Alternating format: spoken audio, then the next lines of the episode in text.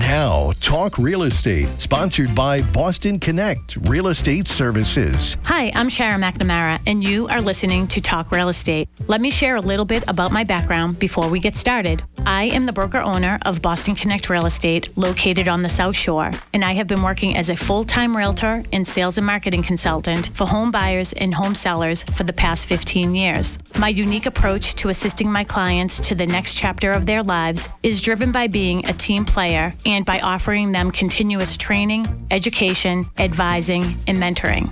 Every week, I will be providing you with real estate topics ranging from home buyer and home seller advice, legal matters, insurance binders, flood insurance concerns, home inspection questions, environmental worries like radon, lead paint, and mold, mortgages and loan programs, staging tips and ideas, real estate contracts, market trends, home values, and more.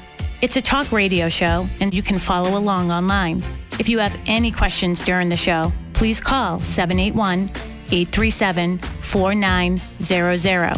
We'd love to talk real estate. If you missed any of our shows, you can listen on my podcast at talkrealestateradio.com. If you would like a one on one consultation with me regarding your home sale or your home purchase, you can connect with me anytime at bostonconnect.com or 781 826 8000. Now, sit back, relax, take good notes, and let's talk real estate. And hello to all my South Shore neighbors. This is Sharon McNamara, and you are, of course, listening to Talk Real Estate. Uh, we haven't talked real estate in about eight weeks now, so is Yes, it good- eight? Good point. Is there real estate really going on out there? The answer is yes. This is Yes. a health crisis, not a real estate crisis. Uh, a little bit slower than you know what we would normally be doing this time of year with the spring market, but uh, the good news is, is the Patriots got out of uh, the playoffs quite quickly, and we had a very good beginning of the year. so Right, right. We had weather on our side, and we had the Patriots not winning. So There you go. um, I'm sure that that's just going to make people angry because everything that's going on, like Gronk, I can't believe Gronk left too. Yeah. Well, Kim's not happy. no, If you're not a retirement, not fun. yeah, Not cool, man. Yeah. I think she's So- burning the shirt. Yeah. Oh, is she I really? so. That's oh the dear. total oh, bromance. dear. So everybody, look, we don't even have to introduce our co-hosts because they're here for the next, you know, been here for This two is my radio show. Yeah. That really, that's what this is, Sharon. It was your radio station. Now it's temporarily mine. It is all yours, believe me. I'm just so excited that I can now have uh, somebody who can fill in for us while if we ever get a chance to go and do Actually, I would visually. actually enjoy that. I would I would come in and I would do do septic. So when you go away, I will come do your show and we'll talk about all things sales and real estate septic wise. You, you really want to talk about septic systems and you don't want to talk about COVID? No, I want to talk about COVID, but just to your point, you know, everyone that says, "Oh, real estate's got real estate's not gone." Every person I'm spoken to is just putting it on hold. Everyone Mhm. that wants to sell a house is still totally going to sell Mhm. their house. They're just waiting for the craziness to die down so they can do so safely. Smart move, bravo for them. And everyone that wants to buy a house still wants to buy a house. They just Mhm. don't want to move in mid all this. Again, bravo, That's a good safe move. So Yes. um, I, it's just on hold. It's Yeah. just on hold. We will Well, I have two new listings coming on the market. So There you go. yeah, I just Yeah. found out this week I got two new listings, uh, beautiful uh, four bedroom in Pembroke. Nice. So, oh yeah, Mary, did I tell you? Uh, I already wrote the listing agreement, so See, there you go. See, I have people, right? You have people. so, uh, well, we have a very special guest with us this evening. So we have the We district attorney Tim Cruz with us. Thank you so much for joining us. Thanks so much for having me here. Appreciate it it. was a very last minute sort of um, ask of you. Uh, Lisa and I were talking. Sorry, I'm guilty. yeah, Lisa's guilty. She's like, you should try to see if Tim Cruz would come on. Well, because we've had some things happening lately that certainly is going to require the district attorney's office help for for our citizens out there, and it's scary what people are trying to do right now. But Yeah. Right. And I was up late one night. I'm not allowed to watch the news anymore. So these these two people won't allow that. So again, it's Lisa Cullity, by the way, Board of Health hi, agent, and we also have Ken McCormick, who is the Howdy. deputy chief of the fire department and acting. uh, Uh, not yet. not uh, yet, Not, not yet. soon. Oh, okay. Um, so soon will be, I guess. Um, so we have them here with us as we have the last eight weeks, just talking about everything COVID, getting you up to speed. Uh, tonight's plan is uh, Josh Cutler is actually going to be calling in again. Last week we had Cole, right? Was his name Cole? Yes, Cole, his aide, Cole Angley, who's Yeah. awesome. He was great. He's great. Yeah, he was really, really great. Um, we also had Lisa, um, Kayla Valente, who's Yes. the nurse, my daughter's friend. They went to Fairfield together. She was in the nursing program. She was at BI, and she's not on a COVID floor, But wh- one of the things of last week's show, I got so many people actually reaching out to us after last week because we talked about the seniors and we talked about just the Yeah. emotional impact and her not even being on a COVID floor, but dealing with the repercussions Yeah. of no guests and people being lonely. So at Sharon, six sorry to interrupt, but we do have Lisa standing by to do traffic.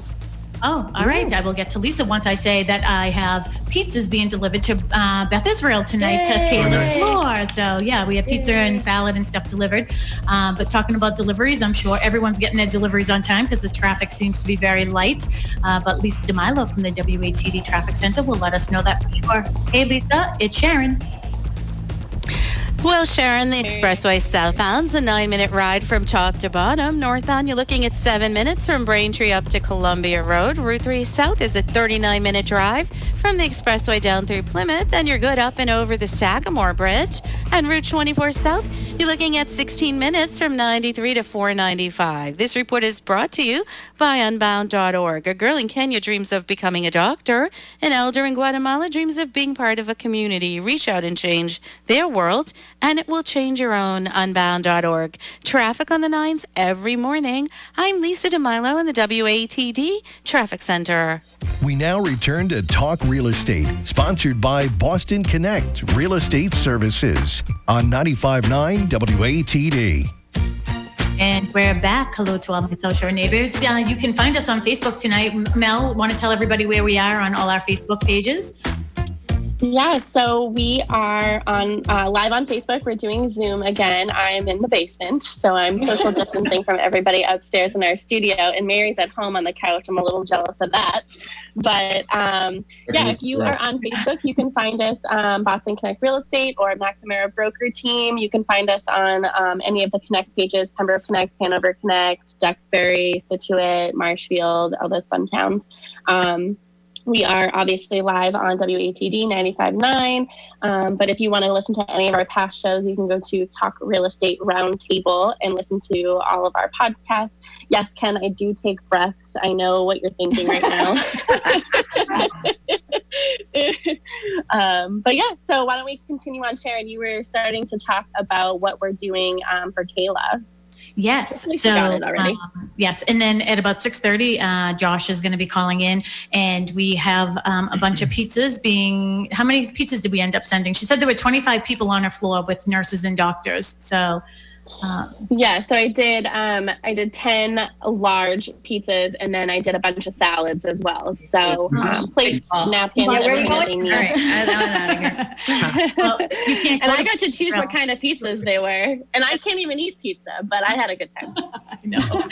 um, I'm sure that they will enjoy that. So um, very well deserved though, because it's even people who are not in the COVID um, situation. And we're just hearing some sad noi- n- news. You know, I heard about the doctor who actually, you know, took her own life by suicide and things like that. So it's it's getting real. I know Lisa, you have a bunch of numbers and everything that you want to share with us. So, you know, the numbers, I think the numbers don't tell the whole story though, and they never do. So the numbers in, in Pembroke are staying pretty consistent. We're staying in the single digits, which yay, Pembroke. I think we're a little over 40 now um, of cases. And um, Pembroke's very lucky. We've we've only lost two individuals that we know of for sure. Um, but that doesn't tell the story. The story is the numbers are still high. The numbers uh, at the hospitals are still high. Um, all the hospitals still have all their field units in use, um, and the convention center is still in use. So we're still higher than you want to be. I mean, when you need more than your hospitals to respond to your medical needs, that's not a good thing. However, to the governor's point today, um, in the governor's address today, we'll quickly touch on that.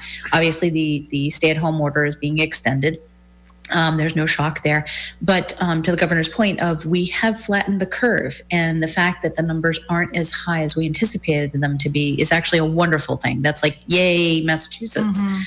Um, but there's still hotspots. There's still communities being devastated by this. Well, I think Brockton is one, Chelsea, right? Yeah, Yeah. And yeah that's where you are. Yeah. being Right. being absolutely you know devastated by this and it is following unfortunately the same you know sad trends we've seen across the country and um, not to to make light of the the horrible tragedy out in western massachusetts at the soldiers home of Oh. course those numbers keep escalating and uh, every time i hear the new high number i literally stop in my tracks i'm like did i hear that right and unfortunately in those cases- 67 people in that hospital. 70 something 70 now something? yeah 76 was the last count How but did i mean something like that? I mean, is that something that you're investigating as well? Or? Well, I mean, I mean, what we're dealing with right now, especially in the city of Brockton, which has a number of uh, senior homes, uh, and therefore, as a result of that, I think what you're seeing statewide, uh, the more urban, compacted communities are dealing with COVID at a different level, a different rate than, Mhm. say, suburbia is, and pe- people who can, you know, socially isolate, socially distance, and Mhm. self quarantine themselves. You're seeing those different numbers. Yeah. But you know, Brockton for us is our only urban community here in the county of Plymouth,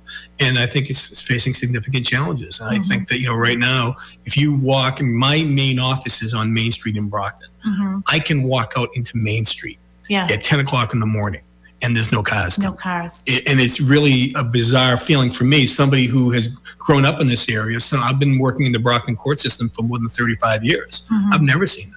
Yeah. And, and and I think we're just living in a difficult time right now. And I'm really fortunate. I'm, I'm glad for the opportunity to come here tonight and talk a little bit about what's going on because many of the things that we do in the district attorney's office, if you think of what we do, and many times I ask people, do you know what the DA does? And I Mhm. get kind of a vague look uh, all the time. And I'll always Mhm. say, you know, do you, well, do you watch Law and Order or do you watch CSI? and then I'll say, well, you know, it's nothing like that. That's television.